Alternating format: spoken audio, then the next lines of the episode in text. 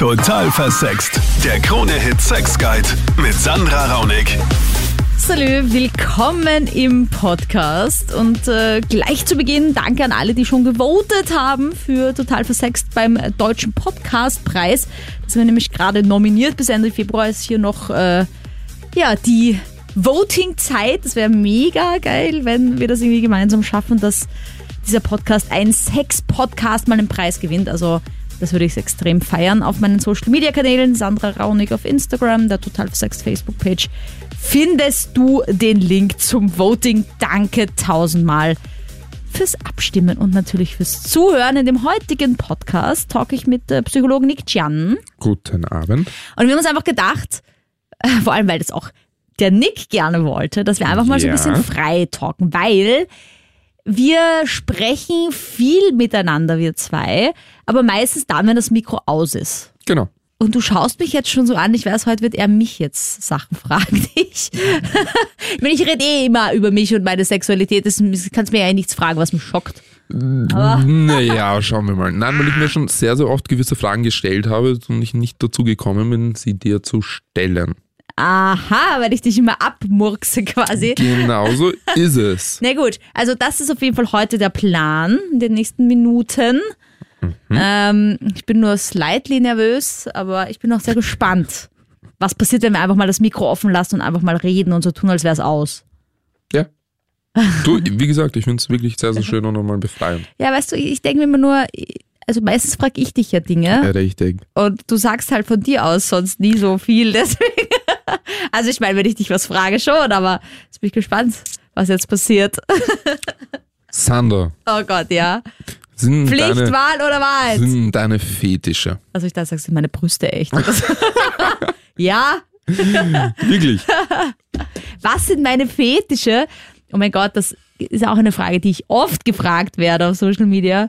Ähm, und lustigerweise, wie ich angefangen habe, in SM-Clubs zu gehen, oh ja, war ich schon, weil, ich meine, wo findet Frau, die mit Frauen über Sex im Internet redet, ihre Interviewpartner? Naja, nicht auf der Straße, ne? Deswegen muss ich mir ein bisschen hinauswagen in die Gefilde.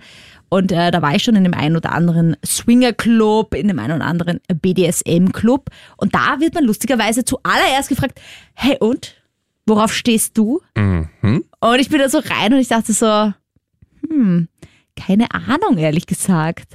Ich weiß, also ich, was ich überhaupt nicht geil finde, ist so, ist so unterworfen werden. Also dieses versklavt unterworfen im BDSM-Kontext. Mhm. Also ich kann mir nicht vorstellen, dass ich mal vor einem Typen so knie und der sagt, hol den Ball oder was auch immer, dieses Stück da drüben mit deinem Mund und bringst mir wie ein Hund zurück oder so. Ich glaube, dann würde ich nur lachen. Umgekehrt? Ja, interessiert mich auch nicht so. Also ich bin auch nicht so dominant, aber was mich sehr interessiert, ist dieses überwältigt werden. Was meinst du damit? Ich bin gern aufmüpfig und wehre mich gerne. und lass mir halt gern zeigen, dass ich nicht so stark bin. Also das kann ich mir am ehesten noch vorstellen, dass ich Aber hat das nicht auch was mit Unterwerfung zu tun in Ja, dem Sinne? ja, voll, nur eben nicht die, ich habe das Gefühl, dass sich Frauen oder Männer, die, die devot sind, so freiwillig unterwerfen. Also die sind so froh darüber, dass sie jemand dominiert. Und bei mir ist es eher so, dass ich dem anderen das Gefühl geben muss, der hat das jetzt geschafft, weil er stärker ist, aber nicht, weil ich das will. Also ich bin jetzt nicht seine Unterworfene, weil ich das so gerne mag, sondern weil er einfach stärker ist und jetzt hat er quasi mich überwältigt. Mhm. Für mich das, geht das so ein bisschen in die Richtung zwischen Unterwerfung und Erniedrigung. Also, Also- weißt du, was ich meine? Für mich hört sich das, worauf du stehst, eher nach Unterwerfung an und das, was, worauf du nicht stehst, nach, nach Erniedrigung. Ja, voll. Also vor allem nämlich, ich bin jetzt nicht so ein Schmerzfetischist und ich bin jetzt auch nicht so auf dieses, auf dieses Haha ausgelacht oder irgendwo. Aber ich finde dieses Gefühl von irgendwo, okay, weiß nicht, wie man das am besten beschreibt, aber irgendwo gefangen sein oder irgendwie so gefesselt und sich uns wehrlos sein oder so, das finde ich vielleicht noch reizvoller. Aber das würde ich auch nicht in einem SM-Club machen, ehrlich gesagt. Also ich bin jetzt auch nicht so der Öffentlichkeitsfanatiker.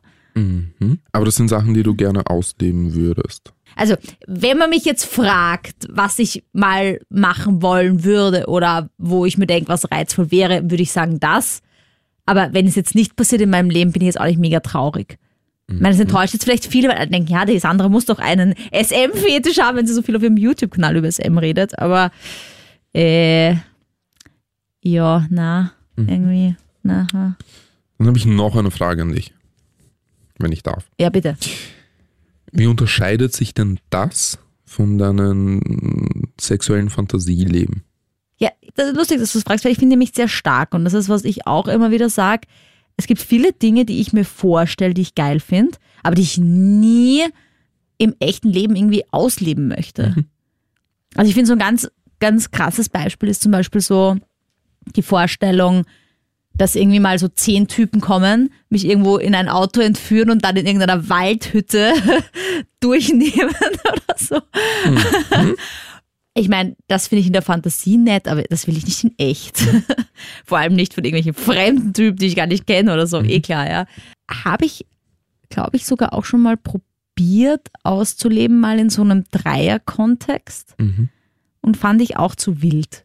Also so dieses, dass dann da so drei Typen sind, die dann so an mir rum und ich bin irgendwie, da kann mich auch nicht so wehren, weil die halt natürlich stärker sind als ich. Fand ich dann auch im echten Leben nicht so. Also vierer Habe ich dann, ja, habe ich dann noch, ja, ich glaube, es, es waren nur zwei Typen, glaube ich. Ja, I don't know, es war schon länger her. Aber ich habe es doch ein bisschen verdrängt, muss ich sagen, weil ich habe es auch abgebrochen dann, weil es halt nicht so, so geil war, wie ich mir das gedacht habe, dass es ist in der Fantasie. Mhm. Also ja. Also, nur übrigens noch zu meinem Fetisch möchte ich sagen, ich glaube, dass ich schon so ein bisschen einen äh, exhibitionistischen Veranlagungsfetisch habe. Und damit meine ich jetzt nicht, mich vor Menschen zu entblößen in der Öffentlichkeit, die das nicht wollen, sondern damit meine ich, dass ich mich gerne sexy anziehe oder gern auffällig anziehe und es mag, wenn mich andere Leute anschauen und vielleicht geil finden. Ja, also eher sowas begehrt zu werden. Ja, aber ich meine, ich sage jetzt dazu Exhibitionismus, weil ich das halt für mich auch bedeutet, dass ich mich einfach zeige. Oder sagt man das dann nicht? Ist es dann rein, dieses Entblößen vor Fremden in der Öffentlichkeit? Ja, beziehungsweise auch dieses beobachtet werden beim Sex oder im Publikum zu haben. Ich mag es auch, wenn ich merke, dass ich jemanden haben kann. Ich muss ihn dann gar nicht haben, aber ich, ich mag es gerne, weißt du, so, Mhm. dass ich weiß, ich könnte, also ich, ich weiß es dann, ich kann ihn haben. Ich weiß, der will mich. Mhm. Und das ist dann so eine Befriedigung. Spannend. Was glaubst du aber die, die wichtigste Erfahrung, die du im Zuge deiner sexuellen Entwicklung machen? Ich finde das total witzig, was für Fragen dir auf der Zunge brennen für mich eigentlich. Siehst du? Ich komme halt nie dazu. Was? Oh, gut. Volles Interview. Ähm, also was die, was die wichtigste sexuelle Erfahrung war für Mhm. mich. Was dich am meisten geprägt hat oder wo du das Gefühl hast, dass das war das, was mir so ein bisschen die, die Weichen gelegt hat. Also definitiv meine offene Beziehung, die ich Mhm. mal hatte. Ich weiß zwar nicht, ob es mich positiv oder negativ geprägt hat, weil auf der einen Seite hat es dazu geführt, dass ich mich sehr schwer zu mit vertrauen. Mhm. Also ich habe irgendwie oft das Gefühl, dass halt gerade Männer sich sehr schwer tun, ihren Penis irgendwie in der Hose zu lassen, auch wenn man sich das ausmacht. Mhm. Ähm, ist vielleicht deswegen auch, weil ich das Konzept der monogamen Beziehung an sich jetzt nicht so logisch finde. Aber ich weiß, dass mich diese, diese, diese offene Beziehung definitiv entwickelt hat. Mhm. Also ich glaube, jetzt habe ich ja keine offene Beziehung mehr mit meinem Verlobten, aber jetzt, glaube ich, kann ich mir nicht vorstellen, was der jemals tun könnte, was mich so richtig schockt. Also selbst wenn er zu mir nach Hause kommt und sagt, ich habe mit dem anderen Sex gehabt, wäre ich wahrscheinlich trotzdem traurig und enttäuscht. Aber ich glaube, das wäre niemals irgendwie ein Trennungsgrund für mich. Weil ich habe halt in der offenen Beziehung so ganz andere Sachen erlebt. Von ich sitze zu Hause und weiß, mein Partner ist gerade mit einer anderen zusammen und weiß aber nicht genau, was sie machen oder so in die Richtung. Und das ist, also dieses, dieses, diese Geisterbahn, die ich da im Kopf hatte, die war da in der offenen Beziehung viel schlimmer. Mhm. Und ich habe es deswegen auch dann beendet, weil ich es einfach auch dann nicht mehr wollte. Also ich wollte nicht mein Leben lang, ich war dann schon teilweise ein bisschen depressiv, weil ich irgendwie, ja, irgendwie das nicht, das nicht so gewollt. Und ich habe dann gemerkt, dass ich Dinge eigentlich nur aus Rache tue, Mhm. weil ich eigentlich selber gar nicht so unbedingt so diese offene Beziehung so wollte in der Form. Mit diesem, dass alle alles wissen und so. Dann haben wir es verschieden probiert, dass ich Dinge nicht weiß. Dann habe ich jeden Tag gedacht, er macht was. Also, also es hat, also war alles kompliziert. Aber es hat mich auf jeden Fall dennoch sicher sehr entwickelt. Mhm. Es war jetzt nicht so sexuell, das war jetzt beziehungstechnisch irgendwie, ja. Und sexuell? Also ich muss sagen, ich habe schon wirklich viel erlebt und einiges erlebt. Eine Sache, ich meine, die hat mich jetzt nicht so mega geprägt, aber geprägt schon, aber es war jetzt vielleicht nicht das Wichtigste. Aber ich habe einmal eine Situation gehabt, wo ich gelernt habe, dass es wichtig ist, dass man Nein sagt und Stopp sagt. Mhm. Weil wenn man es nämlich nicht tut, der andere es einfach nicht weiß, dass es einem vielleicht zu viel ist oder so. Und in so einer Situation war ich schon mal und, und da bin ich halt über eine Grenze auch von mir gegangen, wo ich auch gemerkt habe, okay, jetzt habe ich auch Stolz oder so, oder weil ich halt auch irgendwie mitmachen wollte, dann irgendwie nicht Nein gesagt. Und, und dann habe ich mich im Nachhinein einfach schlecht gefühlt und habe aus der Situation einfach herausgenommen, okay, ich muss einfach wirklich sagen, was ich will, weil der andere meint es ja vielleicht gar nicht böse, aber kriegt es aber nicht mit.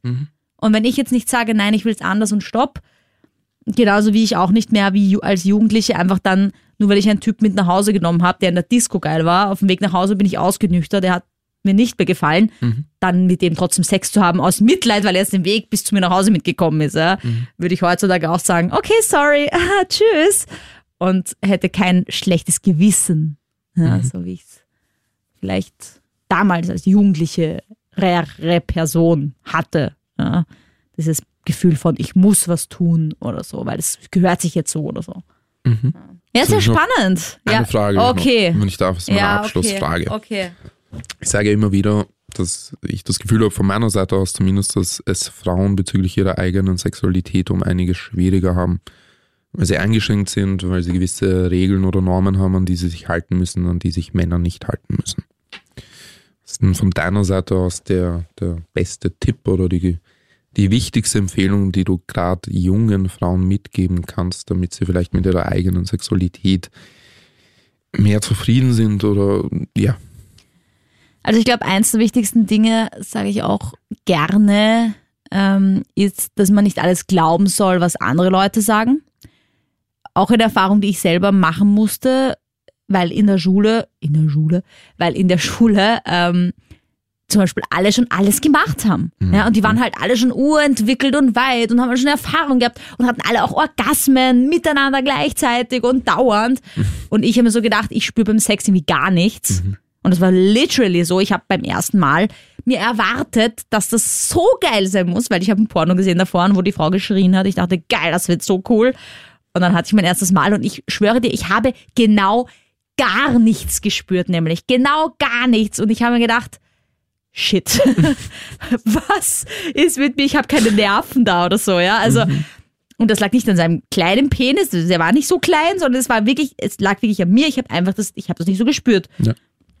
Und dann mir so, Gott, oh Gott, ich werde nie einen Orgasmus haben, ich werde nie Spaß am Sex haben, ich werde bla, alle Gedanken gehabt, weil ich eben auch mich an dem gemessen habe, was andere mir gesagt haben. Und ich finde, das zieht sich durchs Leben, das zieht sich auch bei Dingen, wo Menschen oder gerade Frauen fragen, zum Beispiel, was hältst du eigentlich davon, dass mein Freund das und das macht oder dass ich ihm das und das erlaube, bla bla. Und die andere Person sagt halt ihre Meinung, weil sie wurde gefragt. Aber in Wirklichkeit das hat nichts mit der Beziehung zu tun, die man führt. Und das geht dir eigentlich auch nichts an. Und man muss für sich selbst entscheiden, was man gut findet. Und ich finde, das ist deswegen mein Tipp. Ja? Also einfach weniger auf die anderen hören und mehr auf sich selbst hören.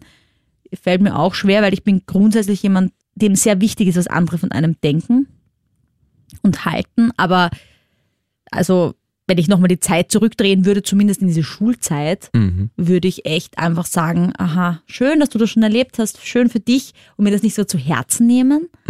Und, und heutzutage auch, weil wir vorher über meine offene Beziehung geredet haben, nicht nur so meine Freunde, die in ganz normalen äh, Vanilla monogamen Beziehungen waren, fragen, ob sie das wohl für normal halten, dass er jetzt sich mit einer anderen Frau zum Sex trifft und ich das weiß. Natürlich haben die gesagt, was, wie kannst du nur und so und haben mir ein schlechtes Gefühl gegeben damit, dass ich so org bin, anstatt dass ich einfach auf mich selber höre. Das hast du sehr schön gesagt. Danke, Nick. Jetzt merke ich, habe ich die letzten 15 Minuten nur ich geredet. Siehst du? Ich meine nicht, dass mich das stört, weil ich bin ja ein bisschen exhibitionistisch. Ich habe es sehr spannend gefunden. Danke. Ja, ich auch erstaunlicherweise. Also wir haben uns jetzt eigentlich gar kein Thema genommen, aber so. Also wenn du da draußen sagst, das fand ich jetzt echt gut, vielleicht auch noch so ein bisschen so, vielleicht wollen wir das nächste Mal auch mal so ein, so nicht das nächste Mal, aber vielleicht wollen wir einmal auch so einen Podcast machen, wo wir so wirklich so ein bisschen über Männer-Frau-Unterschiede, also Mhm. ich mit Nick, Nick mit mir, so ein bisschen Freitag, wenn du es gut fandest, schreib mir gerne auf Social Media, Sandra Raunig auf Instagram oder total versext unter meinen Videos auf YouTube oder die total versext Facebook-Page. Wenn du Ideen hast für diesen Podcast, Fragen zu deiner Sexualität jederzeit. Und bitte vote unseren Podcast auf Platz 1 des deutschen Podcastpreises. Das wäre natürlich mega. Äh, Link dazu auch hier im Podcast in der Infobox. Ich sage danke fürs Zuhören. Danke, Nick. Ich Du danke. bist ein ganz schön guter Interview, muss ich sagen. Danke vielmals. Hat Spaß Bis gemacht. zum nächsten Mal. Total versext. Der Krone-Hit Sex Guide.